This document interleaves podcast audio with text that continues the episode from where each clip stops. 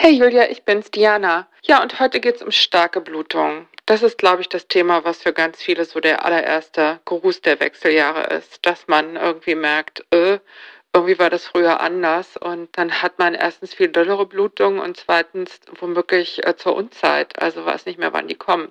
Alles sehr, sehr lästig. Also Dr. Katrin Schaudig weiß Rat. Liebe Grüße.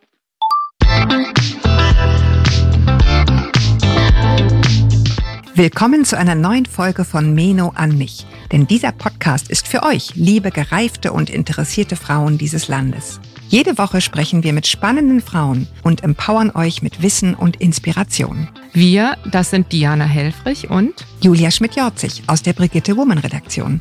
Heute spricht Diana mit Dr. Katrin Schaudig. Sie könnte man als die derzeitige Mrs. Menopause im deutschsprachigen Raum bezeichnen, denn sie ist die amtierende Präsidentin der Deutschen Menopausegesellschaft. Die Gynäkologin hat zusammen mit Dr. Anneliese Schwenkhagen eine Praxis mit dem Schwerpunkt Hormone in Hamburg. Ich freue mich sehr, dass Sie da sind, liebe Frau Dr. Schaudig. Ja, Frau Helfrich, ich freue mich auch sehr. Starke Blutung, so haben wir unsere Folge genannt, weil das so was Typisches ist für die frühen Wechseljahre. Eigentlich eine Veränderung, die die Frauen noch gar nicht unbedingt den Wechseljahren zuordnen. Sie bluten wie irre, richtige Blutstürze. Man schafft es nicht mehr zum Klo, um den Tampon zu wechseln. Bitte, liebe Frau Dr. Schaudicht, erklären Sie uns doch als erstes mal, woher kommt das? Das ist eine gute Frage. Da gibt es auch relativ viele Ursachen für. Aber ich würde mal sagen, die wichtigste Ursache in dieser Lebensphase ist tatsächlich diese Östrogendominanz, von der wir immer sprechen. Was meine ich damit? Das hatten wir auch so ein bisschen auch schon mal in der Podcast-Folge, wo es ging um diese perimenopausale Übergangssituation. In dieser Lebensphase gerät die Steuerung zwischen Hirnanhangsdrüse und Eierstock durcheinander. Also ich erkläre das auch meinen Patienten, da ist so eine feste Standleitung, wie so ein Telefon von oben nach unten. Und dann wird immer nach oben gemeldet, was ist hier los? Und dann äh, stimuliert die Hirnanhangsdrüse den Eierstock entsprechend zu Eibläschenwachstum und dann zum Eisprung. Und dann kommt dieses normale Ebbe und Flut des Zyklus, also erst viel Östrogen ansteigend, dann kommt das Gelbkörperhormon dazu, dann wird die aufgebaute Gebärmutterschleimhaut umgebaut, transformiert, wie wir sagen. Und wenn keine Schwangerschaft eingetreten ist, kommt es nach zwei Wochen nach dem Eisprung zur Blutung. Das läuft alles normalerweise sehr gesittet und normal ab. Und jetzt haben wir ja in dieser Übergangsphase plötzlich eine Situation, wo die Rückmeldung zwischen oben und unten durcheinander gerät. Und wir haben manchmal das Problem, dass entweder einfach gar kein Eisprung mehr da stattfindet, dann wächst das Eibläschen weiter, weiter, weiter, bildet immer mehr Östrogen. Und was macht dieses Östrogen? Führt zu einem völlig übertriebenen Gebärmutterschleimhautaufbau. Also Östrogen führt einfach dazu, dass die Gebärmutterschleimhaut wächst, wächst. Ich sag mal so eine Zahl. Normalerweise wächst die Gebärmutterschleimhaut im Zyklus bis auf einen Zentimeter ungefähr. Dicke. Die ist, ist dann ein ja, Zentimeter die ist ein Zentimeter dick. dick. Also das sind eigentlich zweimal fünf Millimeter, weil das sind ja zwei Lagen von beiden Seiten. So, das ist so normal. Es kann auch mal 12 Millimeter sein, bei vielen ist nur 8 Millimeter. So, wenn ich jetzt immer nur noch Östrogen da in das System gebe, dann kann die auch mal auf 18 Millimeter wachsen, bis auf 25 Millimeter. Das sehen wir. Das heißt, wir haben da schon mal ganz viel Gebärmutterschleimhaut und es fehlt dann oft die Wirkung des Progesterons. Das nicht mehr kommt, weil der Eisprung ausbleibt. Mhm. Der kann dann auch mal wieder kommen. Da kann dann auch zwei, dreimal hintereinander ein Eisprung stattfinden. Wobei erfahrungsgemäß ist die Gelbkörperhormon Menge, die dann produziert wird, dann wiederum zu gering, um diese hoch aufgebaute Schleimhaut umzubauen. Und was dann passiert sogar ist, dass manchmal nur die oberen Schichten von diesen, also sagen wir mal bei dem Beispiel 20 Millimeter, dann bluten nur die oberen Schichten ab aber das darunter liegende nicht, es bleibt dann immer noch stehen und aus dem blutet es immer weiter. Das heißt, das die sind Frau, die Schmierblutungen, die dann im ja, es müssen gar nicht Schmierblutungen mhm. sein. Die Frau kann auch über drei Wochen richtig eine normale oh Regelblutung haben. Ja, das mhm. ist wirklich manchmal schrecklich. Und dann denke ich, dann kommen die Patientinnen zu mir und sagen, ich blute seit drei Wochen regelstark. Und dann frage ich schon immer, wie viele Tampons? Ja, ab fünf Tampons am Tag. Die größten. Normal. Okay. Nee, die größten. Oder die größten, auch mhm. unterschiedlich, ja. Mhm. Und dann denke ich, naja, da kann ja eigentlich nichts mehr sein. Dann mache ich einen Ultraschall, da ist immer noch ganz viel Gebärmutterschleimhaut da. Das also kann, das heißt, das wird so weitergehen. Ne? Das wird so mhm. weitergehen. Dann mhm. kann ich versuchen, durch ein Gelbkörperhormon das zum Abbruchbluten zu bringen. Nur damit löse ich vielleicht akutes Problem. Wenn es ganz schlimm kommt, muss ich auch manchmal eine Ausschabung machen. um dieses Menge an Gebärmutterschleimhaut da rauszukriegen. Aber diese Östrogendominanzen, der Fachbegriff heißt Follikelpersistenz. Das heißt, ein Eibläschen, das ist der Follikel, der bleibt da und weil es keinen Eisprung gibt, bleibt er immer weiter, wächst auch noch weiter. Der kann dann auch mal statt normalerweise drei Zentimeter kurz vom Eisprung fünf Zentimeter, sechs Zentimeter sein. Es können auch mehrere Follikel da sein. Das heißt, dann habe ich einen von drei Zentimeter, einen von zwei Zentimeter, einen von fünf Zentimetern. Der macht dann dreimal so viel Östrogen, wie ich sonst im Zyklus habe. Und diese Masse an Östrogen macht, dass die Gebärmutterschleimhaut sich einfach deutlich höher aufbaut, als es normalerweise der Fall ist. Und das führt zu diesen Blutungen. Die Frauen sagen dann manchmal, da geht Gewebe ab. Ja. Sieht aus wie Leber. Da wollte ich ja, oder wie eine Plazenta, ne? Ja, genau. Aber das ist leider nicht so, sondern das sind einfach Gerinnsel. Und Sie müssen sich einfach vorstellen, da blutet, blutet, blutet's. Und dann bleibt es natürlich auch mal ein bisschen in der Scheide liegen und dort gerinnt es einfach. Ja, also das ist auch wenn es Menstrualblut weniger leicht gerinnt als normales Blut, aber äh, da, das liegt da in der Scheide rum und dann wird es irgendwie organisiert.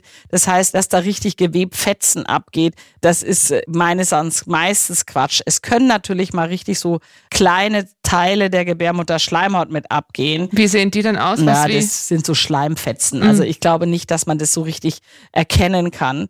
Das kann schon mal sein, aber eigentlich ist es einfach nur Blut. Richtig mhm. viel Blut. Richtig viel klumpiges Blut. Ja. Genau. Zum Teil sehr, sehr großer Klumpen. Sehr große Klumpen, genau. Mhm. Und das löst ja in manchen Frauen auch Furcht aus. Ne? Man steht da vorm Klo und denkt, das kann hier überhaupt nicht wahr sein und muss sich einen Krankenwagen rufen. Ich erinnere mich, Miriam Stein in ihrem Buch Die gereizte Frau beschreibt das sehr plastisch, wie sie kurz erwägt, den Notarzt zu rufen, weil ihr, also man kriegt es mit der Angst zu tun. Ja, man Ist das jemals ein medizinischer Notfall? Also es gibt schon mal Fälle, wo das so stark bluten kann, dass es tatsächlich zu einem deutlichen Abfall des HBs, also des Blutfarbstoffs kommt, also dass man quasi anämisch wird. Also das bedeutet Sauerstoffversorgung Im deutlich erschwert, ne? Deutlich, ja. Mhm. Und ich habe durchaus auch Patienten, die also sag mal so, der Normalwert von diesem HB, so nennt man es Hämoglobin, ist liegt bei 12 bis 13. Und ich habe schon Frauen gehabt, die dann so eine starke Blutung hatten, dass die von zwölf auf neun oder acht runterbluten. Und dann geht's einem nicht mehr gut, ne? Da nee, ist dann schlapp. ist man, da ist man total schlapp, da ist man müde, ist man völlig unkonzentriert, man kriegt schlecht Luft, kriegt Atemnot plötzlich. Also wenn man eine Treppe hochgehen will, ist alles wahnsinnig anstrengend. Das kann schon mal sein ich gebe mal zu, das ist relativ selten. Also die Frauen kommen dann manchmal und sagen, ich glaube, ich habe überhaupt gar kein Blut mehr, machen Sie mal ein Blutbild und dann ist das immer noch ganz normal. Also das wird relativ rasch kompensiert. Was aber damit einhergehen kann, ist, dass trotz allem dem, dadurch, dass der Körper immer wieder Blut nachbilden muss, man in einen dramatischen Eisenmangel rutscht, was gerade in dieser Lebensphase, wenn Frauen viel bluten, relativ häufig auftritt. Und da muss man sagen, ein Symptom, was dann gerne passieren kann, ist Haarausfall. Mhm. Denn ein hochgradiger Eisenmangel ist eine typische Ursache von Haarausfall. Und ich sehe auch immer wieder Patientinnen in dieser Lebensphase, die sagen, ja, also eigentlich das Schlimmste, was ich habe, ist mein Haarausfall. Und dann frage ich immer, bluten Sie sehr stark? Ja, ja. Mhm. Aber die Verbindung wird nicht gestellt. Ja, wie auch die Verbindung mit, man könnte es ja auch als Wechseljahressymptom deuten, ne? sowohl den Haarausfall wie auch die Erschöpfung, Konzentrationsschwäche, aber dabei ist es dann unter Umständen so sieht's ein aus. ganz manifester Eisenmangel. Also Sie glauben nicht, wie viele Frauen ich sehe, die glücklich wieder gehen, weil ich durch die Auffüllung der Eisenspeicher das Problem gelöst habe. Aber Vielleicht an der Stelle eins, wir messen nicht den Eisenspiegel im Blut, für die ist mir jetzt ganz wichtig, mhm. sondern wir messen das Eisenspeichereiweiß. Das ist das Ferritin.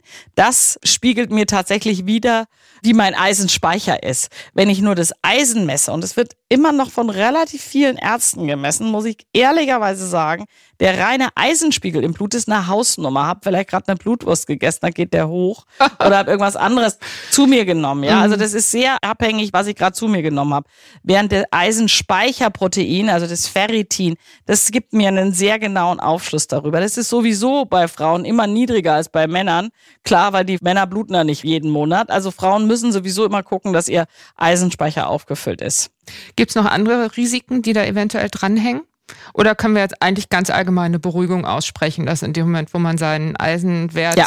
also also, ich meine, sag mal so, dann fühlt man sich besser. Ja. Das ändert natürlich nichts an den Blutungen. Mm. Ja, also das ist nur ja. so, deswegen war mir das so wichtig, mm. dass man das sagt, man muss an den Eisenmangel denken. Jetzt mm. geht's ja nochmal drum, was kann es noch für Ursachen haben. Also es ist zum einen dieses Ungleichgewicht der Hormone, diese Dysbalance und dieses Verrücktspielen dieser Achse zwischen Eierstock und Hirnanhangsdrüse macht eben diesen Östrogenüberschuss, der in vielen Fällen die Ursache ist. Es gibt aber durchaus noch andere Ursachen und die muss man auch bedenken. Auch eine Folge des Östrogenüberschusses kann sein, dass sich in der Gebärmutterschleimhaut sogenannte Polypen bilden. Also es sind wie so gestielte Warzen, die da drin sind die man nicht immer gut sehen kann im Ultraschall, weil die sind so eingebettet in die Schleimhaut. Kann schon mal sein, dass man das übersieht und die bleiben da und die führen auch zu starken Blutungsstörungen. Das muss man machen. Also ein Ultraschall Was für machen. Blutungsstörungen sind das dann? Ja, die unterscheiden sich von den anderen auch nicht sehr. Mhm. Einfach sehr lange Blutungen, auch starke Blutungen, auch mit Schmerzen. Dann ein weiteres Phänomen, und das ist natürlich ziemlich häufig, ist, dass die Patientinnen Myome haben. Und die können ja zum Teil richtig groß werden. Und wenn ich da ein Myom habe, bewirkt es, dass der normale Mechanismus, der bei der Menstruation zur Blutstillung führt, nämlich dass sich die Gebärmutter zusammenzieht, nicht funktioniert, weil für dieses Zusammenziehen quasi ein mechanisches Hindernis dasteht. Ja? Myome sind gutartige Gewebeknoten, genau. kann man sagen. Ne? Ja, ge mhm. genau. Die, der, die Gebärmutter selber ist ja einfach nur ein riesiger Muskel oder so riesig ist sie gar nicht, aber ein Muskel. Und in diesem Muskel bilden sich Knoten, Myome und man kann eigentlich davon ausgehen, dass jede dritte bis jede zweite Frau Myome hat. Insbesondere in dem Alter oder allgemein? Die werden mehr, wenn wir älter Na werden. Gott. Das mhm. ist so. Die treten auch immer, ich sage immer, Myome treten in Rudeln auf. Also man hat selten ein einziges. Wenn man eins hat, hat man auch mehrere.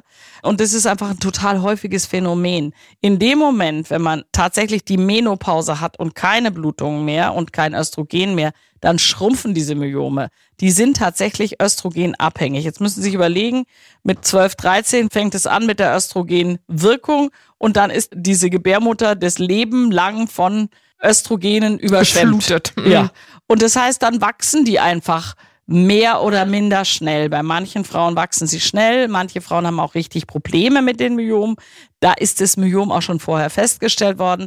Aber gerade wenn dann noch so eine hormonelle Dysbalance dazukommt, dann macht es natürlich noch mehr Probleme. Ja. Also muss man gucken, sind Myome vorhanden, sind Polypen vorhanden. Genau. Das würde dann sozusagen nochmal eine eigene Behandlung erfordern. Ja, das ist so ein bisschen schwierig, weil es gibt für Myome verschiedene Behandlungsmöglichkeiten.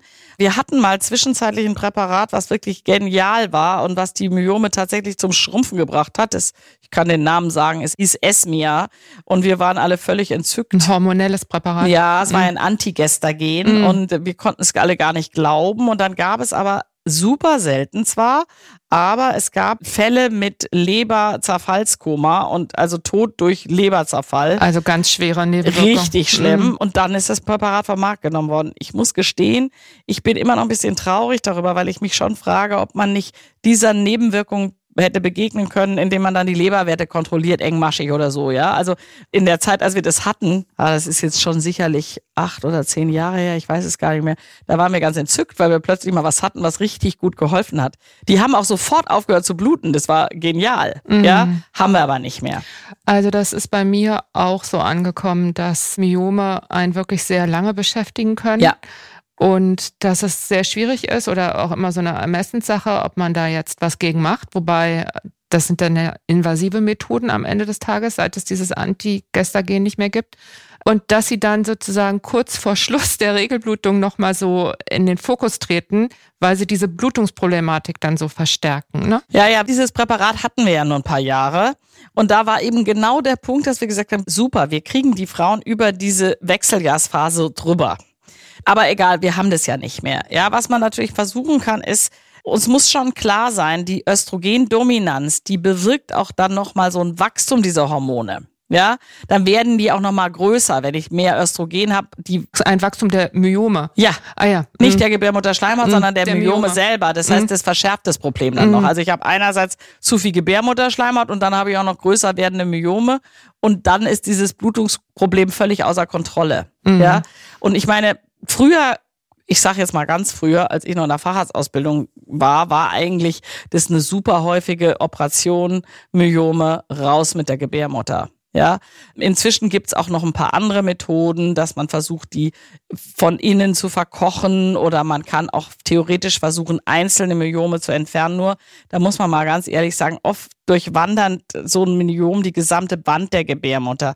Und wenn jetzt nicht noch dringender Kinderwunsch besteht, was ja in dieser Alterskategorie schon Selten. per se Mhm. auch meistens gar nicht mehr geht. Man entfernt dann eigentlich meistens die ganze Gebärmutter, wenn das Problem sehr groß ist. Und auch da ist meine Erfahrung, dass ich Patientinnen habe, die ich über Jahre begleite und wir hühnern uns so von Monat zu Monat, weil es einfach schwer auch zu behandeln ist. Man kann auch so Präparate spritzen, die einen in künstliche Wechseljahre versetzen.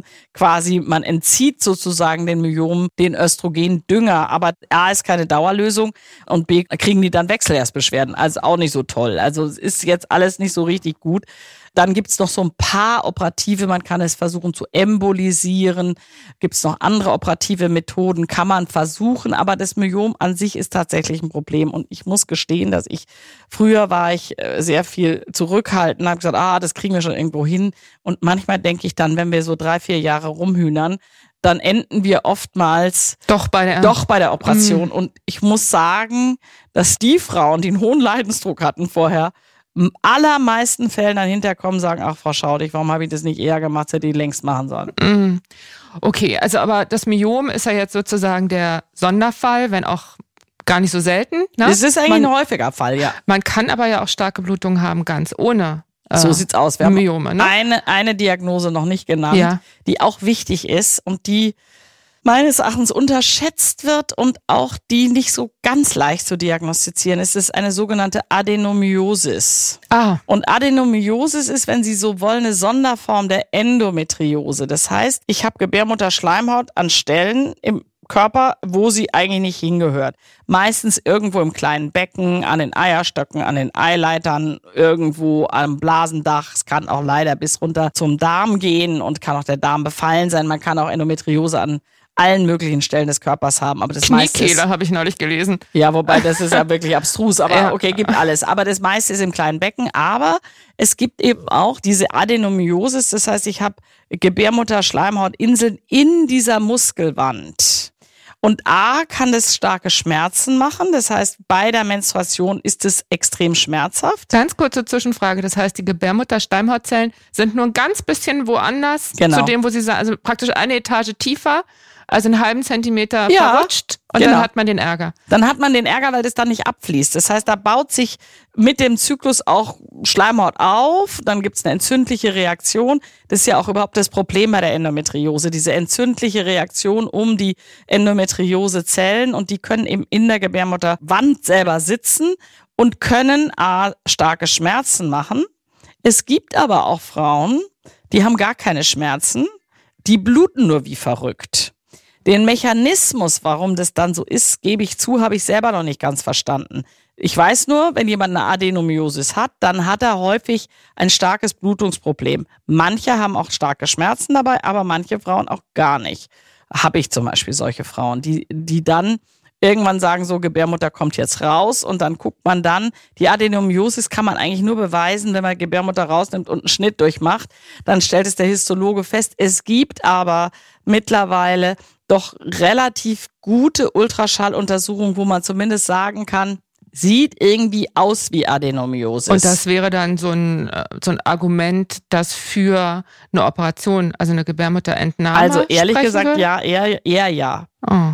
Aber es kommt immer auf den Fall an. Ne? Also ich muss sagen, früher habe ich mich wirklich vor jede Gebärmutter geworfen, die, die entfernt werden sollte. Da habe ich gesagt, nein, nein, das kriegen Wurden wir schon ja auch hin. zu viele entfernt. Ich Ja, glaub, es wurden auch sich zu alle viele einig inzwischen. Ne? Völlig richtig. Aber inzwischen sehe ich natürlich auch den Leidensdruck von vielen Frauen, die über Jahre mit diesen Blutungen so dramatische Probleme haben. Und ich sehe auch, dass ich natürlich dann, wenn die Patienten klimakterisch werden und Beschwerden haben, ich rein mit dem Östrogen behandeln kann. Und das hatten wir ja auch schon in der Folge, dass die Kombinationstherapie mit dem Gestagen mehr Risiken für Brustkrebs macht als die reine Östrogengabe. Das heißt, wenn die Patientin kommt zu mir das erste Mal und sagt, ich habe keine Gebärmutter mehr, da bin ich immer schon ganz entspannt bei der weiteren Therapie. Ja, muss ich so sagen. Ja, ja? verstehe ich. Es gibt verschiedene Aspekte. Es gibt aber noch mehr Möglichkeiten, die wir machen können. Wir können zum Beispiel eine Hormonspirale legen. Mhm. Jetzt generell bei einer starken Blutung, ganz ja. egal welchen Ursprungs. Ganz genau. Okay. Und es ist zum Beispiel so, dass wir wissen, dass eine Hormonspirale eine Adenomyosis günstig beeinflusst. Das heißt, die wird sozusagen im Zaum gehalten. Also mhm. das Gelbkörperhormon wandert dann durch die Wand durch und beruhigt quasi diese Endometriosehürde in der Gebärmutter. Das ist das eine. Auch bei Frauen mit Myomen können wir eine Hormonspirale legen, vorausgesetzt, die Myome buckeln sich nicht massiv in die Gebärmutterhöhle vor. Ja, dann ist es nämlich ein mechanisches, mechanisches Hindernis. Mm. Aber es gibt auch viele Myomen, die einfach so mitten in der Wand sitzen und die die Gebärmutterschleimhaut selber gar nicht äh, vorbuckeln. Dann kann man auch da eine Hormonspirale legen und auch da gibt's durchaus Daten, die sagen, finden wir gut, dann wird einfach die Blutung schwächer. Mit ein bisschen Glück, diese Hormonspiralen, ich würde auch da immer die hochdosierten in allen diesen Fällen nehmen die führen ja doch in 90 Prozent der Fälle zum kompletten Aufhören der Blutung, also zu einer Amenorrhoe. Es gibt immer so eine gewisse Prozentsatz, die noch ein bisschen bluten. Es gibt leider auch welche, die dann dauernd Schmierbluten. Ist doof. Muss man einfach ausprobieren. Aber eine, eine Hormonspirale ist sicherlich ein guter Weg. Was würde man sonst geben? Einfach Gestagene? Man kann es versuchen, die Daten, also sie sind dafür nicht zugelassen. Also wir geben dann schon einfach mal durchgehend ein Gestagen alleine schon. Als Weichgelatinekapsel oder mmh, oral ah, oder. Ah, jetzt weiß ich, nein. Also natürliches Progesteron hilft da gar nicht. Das okay. muss ich jetzt mal so sagen. Das ist einfach zu schwach, mhm. um in so einer Situation mit massiven Blutungen wirklich, also wenn jemand richtig stark blutet, da kommen sie mit dem natürlichen Progesteron nicht so richtig weit. Da müssen sie synthetische Gestagene nehmen. Da kann man zum Beispiel die östrogenfreien Pillen mal versuchen. Mhm. Ich habe ja schon mal gesagt im anderen Podcast, wir senken quasi die Östrogenlast, indem wir den Eierstock so ein bisschen ausbremsen. Dann habe ich schon mal nicht mehr diese Östrogendominanz, was ja bei den Myomen theoretisch bewirkt, dass die nicht mehr so gedüngt werden, was aber auch grundsätzlich dazu führt, dass die Gebärmutterschleimhaut nicht mehr so hoch aufgebaut wird. Und wenn sie nicht so hoch aufgebaut ist, dann bluten die Frauen nicht so stark. Ja, da kann man östrogenfreie Pillen nehmen. Wir haben aber auch Gelbkörperhormone als Monosubstanzen, die zur Behandlung von Zyklusstörungen zugelassen sind. Die kann man entweder zyklisch geben, aber man kann sie auch gut mal durchgehend geben. Das machen wir relativ oft mit dem Ziel, dass der ganze, die ganze Achse runtergefahren wird. Dann muss ich auch manchmal ein bisschen Östrogen dazugeben. Das kann ich dann als Gel, Spray, Pflaster, was auch immer machen. Und kriege zwar meistens keine komplette Blutungsfreiheit, aber diese starken Blutungen hören auf und das machen wir relativ oft. Also ich höre da immer so raus, dass man eine ganze Menge machen kann, aber eigentlich sind es eben halt Eingriffe oder Hormone. Was machen denn die Frauen, die beides nicht wollen? Mönchspfeffer? Ich muss noch eins, entschuldige, ergänzen. Man kann auch noch mal bei der Gestagen-Monotherapie, wenn man den Verdacht auf eine Adenomyosis hat, ein reines Gestagen-Präparat nehmen. Es ist Dienoges, was zugelassen ist zur Behandlung der Endometriose, was in der Situation auch ziemlich elegant ist. So, was machen die Frauen, die das alles nicht wollen? Also, es gibt noch mal eine invasive Methode, die haben wir noch gar nicht erwähnt. Das ist die sogenannte Endometrium-Ablatio. Die geht zum Beispiel nicht bei Myomen, die in die Gebärmutterhöhle reingehen, aber da verkocht man und da gibt's verschiedene Methoden mit Goldnetz, mit einer Art Laserbehandlung innerhalb der Gebärmutter, dass man versucht, die Gebärmutterschleimhaut quasi zu entfernen. Also man verödet sozusagen die Gebärmutterschleimhaut so, dass die nicht mehr nachwächst. Ist auch nie 100 Prozent. Da bleiben auch immer noch so kleine Inseln stehen. Das heißt, wenn die Frau mal später Wechseljahrsbeschwerden hat, muss sie trotzdem Gelbkörperhormon dazu nehmen. Ganz wichtig, was sie bei einer Gebärmutterentfernung nicht muss, weil da immer noch so ein bisschen Endometrium vorhanden ist. Aber das ist zumindest auch eine Methode, aber es ist ein richtiger operativer Eingriff. Wollte ich gerade fragen, da muss man also dann in eine Klinik ja. und ist ja, es geht auch ambulant heutzutage mm. sowas, mm. morgens in die Klinik, abends raus oder oder am Nachmittag. Macht nicht der Frauenarzt, also geht nicht in der Praxis, nee. sondern das ist richtig, es ist, ist schon richtig, eine große Sache. Ne? Es ist oder? ein richtig operativer Eingriff mit mm. Narkose und macht auch bei manchen Frauen hinterher für ein paar Wochen richtig dolle Schmerzen. Und dann weiß man nicht, ob es zufriedenstellend ist vom Effekt und ob man sich dann nicht ein Jahr später doch noch die Gebärmutter entfernen das lässt, ist, oder? Das ist so leider so. Mm. Aber ich würde mal sagen, die Chance, dass es klappt, ist schon nicht so klein. Also die ist schon höher. Mm. So, jetzt zu Ihren Fragen, was machen die Frauen, die das alles Ich hätte nicht gerne wollen? eine ganz sanfte Methode, die ich merke zuverlässig es ist. schon. Nee, da kann ich Ihnen leider nichts bieten. Also, Mm. Mönchspfeffer. Was der Mönchspfeffer ja gerade in der frühen Übergangsphase der Re Wechseljahre machen kann, ist eine gewisse Zyklusregulierung. Aber diese massiven Östrogendominanzen, die kriegen sie mit dem Mönchspfeffer nicht so richtig in den Griff. Also man sagt ja, eigentlich wirkt der Mönchspfeffer über eine Senkung des Prolaktinspiegels. Wenn die Frau kein hohes Prolaktin hat, bringt ihr das eigentlich nichts. Ich habe trotzdem den Eindruck, dass Mönchspfeffer eine gewisse Zyklusregulierung macht. Aber ich gebe ganz ehrlich zu, wie viel dabei dann Beruhigung der Psyche ist Mm. und wie viel einfach auch ja ein Placebo-Effekt ist, das finde ich total schwierig. Ich finde es einfach nur deprimierend, dass es letztendlich außer Hormonen und Eingriffen echt wenig gibt, ne, was man tun kann. Da kann man echt wenig tun. Mm. Ich Mm. meine, wir haben auch schon mal im Vorfeld drüber gesprochen, es gibt diese Tranexamsäure, die Ja. man nehmen kann, Mhm. die interessanterweise im Ausland total populär ist. Was hab- ist das? Mm. Tranexamsäure ist ein Antifibrinolytikum, das heißt, bewirkt, dass das Blut schneller gerinnt. Und im Ausland wird es ganz viel gemacht, dass man Frauen, die stark bluten, einfach Tranexamsäure gibt. Und das müssen sie nur nehmen an den Tagen, wo sie stark Ja, bluten, ne? Das genau. fand ich so toll. Ja, genau. Sie müssen es relativ hochdosiert nehmen, Mhm. ein paar Tage hintereinander. Leider hat es auch ein etwas erhöhtes Thromboserisiko, weil Ah. wenn Sie die Fibrinolyse hemmen, also das Auflösen von Trompen, dann ist es leider auch im Rest des Körpers. Also die Blutgerinnung ist ja ein sehr austariertes Gefüge aus Gerinnung und Auflösung von Gerinnseln. Mhm. Und wenn Sie sozusagen dieses Gleichgewicht in Richtung Gerinnung verschieben, Ist klar. und es hat jemand eine Gerinnungsneigung, kann es leider auch mal kontraproduktiv sein. Da können Sie auch eine Lungenembolie kriegen. Mm. Allerdings, ich würde mal sagen, im Wesentlichen prädisponierte Patientinnen, ja, die Durchschnittspatientin nicht. Ich weiß, äh, Tranexamsäure hat auch eine hautaufhellende Wirkung. Also ich kenne es auch aus dem Kosmetikzusammenhang. Ist es so? Ja, und da muss man sagen, da ist es dann natürlich der Wahnsinn, wenn man sich daraufhin eine Gerinnungsförderung einhandelt.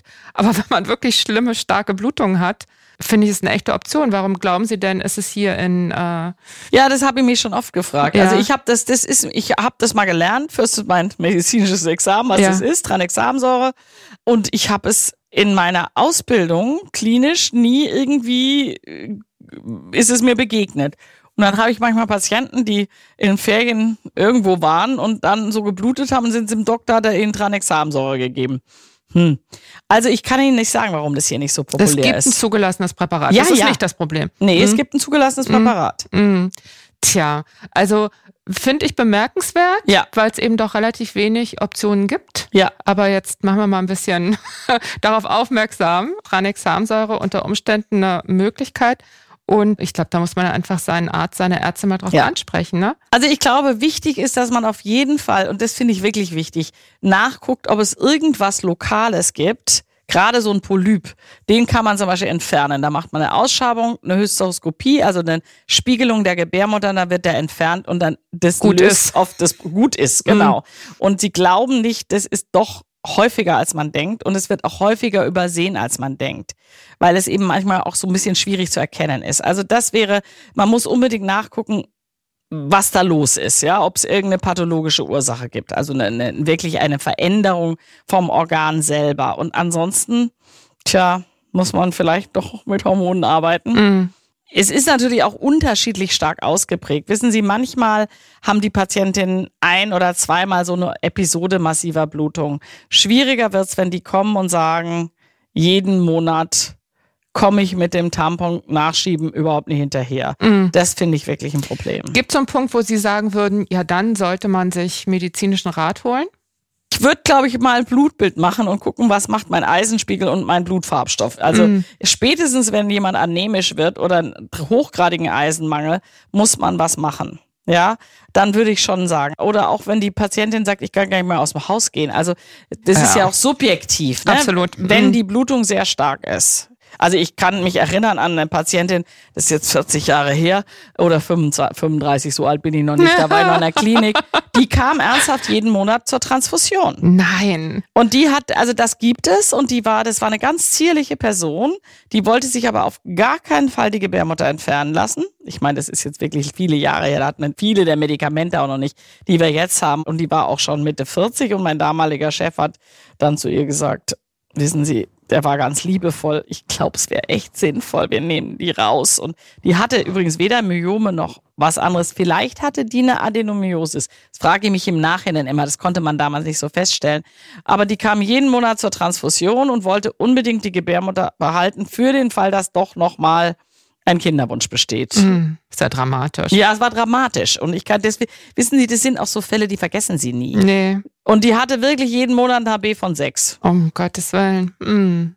Okay, also wir halten fest, es ist abhängig von der individuellen Lebenssituation, wie ja fast alles, über das wir bisher gesprochen haben. Es ist immer so. Es ist abhängig ja, von den eigenen Vorlieben und so weiter. Es ist aber ja anscheinend weniger abhängig von der Zahl der Tampons, die man braucht, sondern es gibt einen bestimmten Punkt, da muss man einfach was tun. Ne? Ich glaube, dieser Punkt ist auch wieder individuell mhm. unterschiedlich. Ja, und ich, ich sehe immer mal wieder Frauen, die dann sagen so, ich habe jetzt für mich den Punkt erreicht, wo ich das nicht mehr aushalten will. Mhm. Ja, ist auch ein subjektiver Punkt. Ja, Sie können ja sagen, mein Gott, dann gehen Sie halt drei Tage im Monat alle zwei Stunden aufs Klo und benutzen einen neuen Tampon. Kann man machen. Ist natürlich ätzend, weil es ja auch ihr Leben einschränkt. Also wenn sie dann in Urlaub fahren wollen und diese, gerade diese stark blutenden Frauen, die, da die Menstruation zu verschieben, ist doppelt schwierig, weil die es immer durchbricht irgendwie, mhm. Also wenn ihr Leben dadurch eingeschränkt ist, äh, ach, dann finde ich es schon schwierig. Und in den Wechseljahren kommt natürlich hinzu, dass es eben nicht mehr so regelmäßig ist. Mhm, und das heißt, es so, überrascht einen immer. Ja, mhm. und dann sagen die mhm. Frauen, ich traue mich nie mehr eine weiße Hose anzuziehen, weil ich nicht weiß, geht's plötzlich los.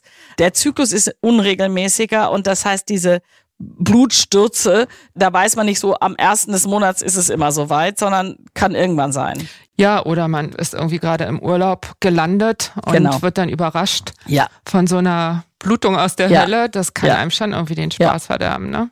Aber wie gesagt, nochmal, es kann auch sein, dass es zwei, dreimal so stark ist, weil mal einmal so eine Follikelpersistenz da war und dann ist es gut, habe ich auch schon, erlebe ich mhm. auch. Mhm. Ich wollte Sie nochmal fragen, Östrogendominanz, ne, was sozusagen dahinter steht oder häufig dahinter steht. Das ist ein Wort, was ich echt erst ganz, ganz spät gelernt habe und ich habe darüber nachgedacht oder es ist mir einfach aufgefallen und ich habe jetzt gestern nochmal blind in mein Regal mit Wechseljahresbüchern gegriffen und in die Inhaltsverzeichnisse geguckt. In keinem von den drei Büchern, die ich gestern in der Hand hatte, stand es drin. Es scheint mir so, dass es ein Begriff ist, der in den letzten Jahren mehr Bedeutung erlangt hat. Ist es so? Woran könnte es liegen? Das finde ich eine spannende Frage, Frau Helfrich. Vielleicht haben wir im Laufe der Jahrzehnte die Abläufe den Wechseljahren ein bisschen besser begriffen, aber ich kenne durchaus auch ältere Abbildungen. Ich habe neulich mal einen Vortrag von einem Kollegen gehört, da dachte ich, ja, das ist eine schöne Abbildung, weil was der gezeigt hat war, oder es wird oft so gesagt, ja, was als erstes abfällt, ist das Progesteron. So, In den Wechseljahren so, als erstes. Ja, mhm. so dynamisch kann man das auch nicht sehen, weil das ja kein statischer Prozess ist. Also es ist nicht so, dass man immer so einen gewissen Progesteronspiegel hat und der langsam abfällt, sondern das ist ja immer so, zwei Wochen im Zyklus haben wir gar kein Progesteron und dann haben wir ganz viel Progesteron die Menge von ganz viel Progesteron, die lässt halt ein bisschen nach. Und unter Umständen ist ein Ungleichgewicht zwischen dem Östrogen und dem Gelbkörperhormon, dem, dem Gestagen da. Und in dieser Abbildung, die ich gerade erwähnt habe, war das irgendwie so, dass quasi über eine Übergangsphase Östrogen noch sehr weit oben war und das Progesteron im Verhältnis, wenn Sie es jetzt mal mitteln würden, deutlich abfiel und plötzlich da so eine Kurve war, wo eine große Lücke war zwischen Progesteron und Östrogen. Und das ist letztlich das, was wir als Östrogendominanz bezeichnen. Die Symptome dafür sind neben Blutungen, Brustspannen und Wassereinlagerung. Ja, ich frage auch die Frauen oft in der Lebensphase, haben sie Brustspannen? Ja, woher wissen Sie das, Frau Schaudig? Ganz mhm. doll manchmal. Und das sind diese Phasen, wo dann auch zwei, drei Follikel parallel reifen, also zwei, drei Eibläschen. Der Östrogenspiegel, der normalerweise kurz vorm Eisprung so um die 300 ist, der kann dann 600, 800, 1000 sein. Einfach, man hat dann ganz viel Östrogen. Ob Sie das jetzt als Östrogendominanz oder Östrogenüberschuss bezeichnen, hm, ist eine Frage der aber, aber Semantik. Wie auch immer, ich finde, es lohnt sich nochmal festzuhalten, dass dieses Wechseljahresthema, wo man ja so im abgespeichert hat, ah, da hat man dann zu wenig oder überhaupt, also es geht um Östrogen und davon Ja. ist irgendwann gar keins mehr da, dass genau das ja ein Problem ist, was erst später kommt und dass sozusagen ein anteilig zu viel an Östrogen ja meistens der erste Gruß ist der Wechseljahre, ne? Ja, das haben Sie sehr schön oder? gesagt. Der erste Erst Gruß der Wechseljahre. Mit Mhm. zu viel. Also hat man Ja. den Ärger, weil es im Ja. Verhältnis zu viel ist. Mhm. Und ich glaube, dass das auch ein Grund ist, warum da kein Mensch drauf kommt. Naja, wir sagen ja immer das Beispiel, der normale Zyklus läuft ab wie Ebbe und Flut. Und plötzlich haben wir in den Wechseljahren Springfluten und Tsunamis. Und Mhm. diese Springfluten und Tsunamis, also die Riesenwellen, beziehen sich im Wesentlichen auf das Östrogen, weniger auf das Progesteron. Progesteron haben wir ja eh immer nur, wenn Eisprung da ist. Aber dass das völlig außer Kontrolle gerät und wir einfach so überschwemmt werden mit Östrogen, das haben wir da in dieser Übergangsphase. Das Problem ist, und jetzt kommt wieder das Individuum, es kann dann mal sein, und das ist der Tsunami, dass wir dann mal, wie beim Tsunami, läuft der Strand leer und dann haben wir plötzlich mal drei, vier, fünf Wochen überhaupt kein Östrogen. Es ist also nicht so und das macht es wieder so schwierig. Und auch die Dynamik dieser Abläufe lässt sich nicht so einfach grafisch darstellen in fällt früher ab, fällt später ab, sondern es geht total rauf und runter. Und was man sich merken kann, ist, die Täler werden tiefer und die Gipfel werden höher. Beim Vom Östrogen. Östrogen, ganz Mhm. genau. Mhm. Und die Gipfel können auch mal länger anhalten. Das heißt, diese Regelmäßigkeit wie Ebbe und Flut kommt, geht wieder, kommt, geht Die wieder. ist vorbei. Das ist vorbei und Mhm. das macht die Phase schwierig. Aber es ist genau wie Sie sagen, Frauen verbinden mit Wechseljahren Östrogenmangel. Und dann sitzt die vor mir und ich sage, nee, nee, Sie haben zurzeit zu viel Östrogen. Dann sagt die, wie, hä? Ich denke, ich Mhm. bin Wechseljahr. Da hat man doch zu wenig. Das ist es eben nicht. Und wenn man den Frauen dann irgendein Wechseljahrspräparat gibt, wo ordentlich viel Östrogen drin ist, ja, dann platzt der Busen und die fühlen sich überhaupt nicht wohl. Die Blutungsstörungen werden schlimmer und dann sagen die auch, der Doktor hat mir da irgendwas gegeben und es hat alles nur schlimmer gemacht. Und ich denke ja, solange der Eierstock noch mitmischt und der dann leider wirklich mal ganz deutlich seine Meinung sagt, haben wir ein Problem. Mhm. Und das ist tricky. Und das ist sozusagen diese Phase, wo man dann unter Umständen einfach eine sehr individuelle, gute Betreuung braucht, weil man wirklich auch von Ja. Frau zu Frau gucken muss, wie Ja, ist jetzt der A, Stand. muss man von Frau zu Frau gucken und bei der einzelnen Frau kann sich das alle drei Monate ändern. Das ist Oh. das Problem. Mm. Es ist leider so. Ich habe gestern mich nochmal dazu belesen und landete dann auf einer Seite, da ging es um Vitamin D und Selen. Haben Sie da eine Meinung zu? Im Zusammenhang mit Blutung, Im Zusammenhang mit Östrogendominanz. Da muss ich gestehen, muss ich passen. Mm. Kann ich mir auch nicht so richtig vorstellen, dass das Mhm. was damit zu tun hat. Also so auf Ihren Kongressen und so weiter ist Nee. das nichts, was mal diskutiert wurde. Mm, mm, mm. Okay, Tranexamsäure hatten wir schon. Die Ausschabung ist dann, das hatten Sie, nee. Das, die Ausschabung kann dann mal sein, wenn sich einfach ganz viel Östrogen da war und sich die Gebärmutterschleimhaut ganz doll aufgebaut hat und dann bluten immer nur die oberflächlichen Mhm. Schichten ab. Wir hatten Da schon. kann eine, eine Ausschabung sein. Mhm. Oder aber, wenn ich den Verdacht habe, dass irgendeine Pathologie dahinter steckt. Heute macht man fast nie mehr nur eine Ausschabung, sondern macht immer eigentlich eine Gebärmutterspiegelung dabei und guckt rein. Das ist natürlich, wenn das stark blutet, ein bisschen schwierig, weil da dauernd Blut ist, aber das spülen sie dann weg. Also man guckt eigentlich immer einmal auch rein. Okay. Vielleicht noch ganz zum Schluss einmal, weil ich mir vorstelle, dass da draußen viele Frauen uns zuhören, die sich genau jetzt fragen, habe ich womöglich eine Östrogendominanz? Vielleicht können wir noch einmal ganz kurz zusammentragen, welche Symptome das noch machen kann. Wir hatten ja schon die schmerzenden Brüste. Ich habe aber zum Beispiel auch gelesen, Kribbeln in Armen und Beinen. Ja, das finde ich jetzt eine schwierige Aussage. Ja. Also das, was ich vorhin gesagt habe, die Wasseransammlung, das Ja. ist ein typisches Symptom. Dicke Augen morgens, wenn man aufsteht, wenn die, dass die Ringe nicht passen, Mhm. dass man auch, wenn man die, die Hände zur Faust ballt, dass es irgendwie weh tut. Und es kann natürlich dieses klassische Karpaltunnelsyndrom, das ist, dass quasi die Nerven, die durch so einen schmalen Kanal am Handgelenk laufen, wenn dieser Kanal zuschwillt, weil da Wasseransammlungen sind, dann kann das quasi Schmerzen und Kribbeln in den Händen machen.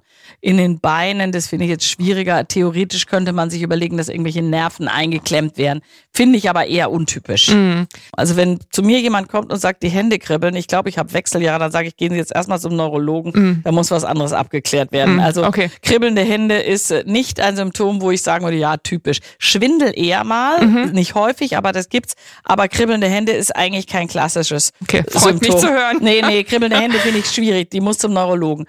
Okay, Konzentrationsschwierigkeiten hatten wir auch. Die Schlafstörungen, die ja auch oft mit zu wenig Gestagen in Verbindung gebracht werden, können wir dann hier auch, ist vielleicht jetzt übers Knie gebrochen, ne? Dazu sagen, das hat was mit Östrogendominanz zu tun. Nee, nee, es hat nichts mit der, die Schlafstörungen haben wahrscheinlich was mit diesen Schwankungen zu tun. Mm. Und zwar eher mit zwischendurch immer mal so eine kleine FSH-Spitze, mhm. die dann natürlich bewirkt, dass mehr Östrogen gemacht wird. Aber das viele Östrogen selber macht ziemlich sicher nicht die Schlafstörung eher dieses Rauf und Runter und wahrscheinlich diese FSH-Spitzen. Mm. Und mit dem Progesteron, also wenn das Progesteron da so eine wichtige Rolle spielen würde, müssten ja alle Frauen in der ersten Zyklushälfte schlechter schlafen als in der zweiten. Das ist aber nicht so. So ist es auch nicht. Nee, ne? also mm. das, Sie sehen, es ist ja komplex und mm. so einfach ist es nicht. Das ist doch auch mein Schlusswort. Ja. Das ist alles sehr komplex, so einfach ist es nicht. Aber ich finde, diesem Thema haben wir uns jetzt ganz gut genähert. Und ich bedanke mich sehr, sehr herzlich, dass Sie da waren. Sehr gerne. Und freue mich schon auf die nächste Folge mit Dr. Katrin Schaudig. Und euch vielen Dank fürs Zuhören. Wir freuen uns über Post von euch an podcast.brigitte.de. Schreibt uns, was euch berührt, entsetzt, freut und bewegt oder einfach so, um uns Feedback für den Podcast zu geben.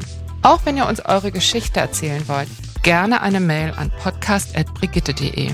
Wir freuen uns darauf. Und bitte bewertet uns auf den Plattformen, verteilt Sternchen und am besten schreibt was. Das hilft uns, dass wir weitermachen können mit Meno an mich. In diesem Sinne, viele Grüße aus der Mitte des Lebens. In der nächsten Folge ist Julia Schmidt-Jorzig wieder dran, eure Diana Helfrich.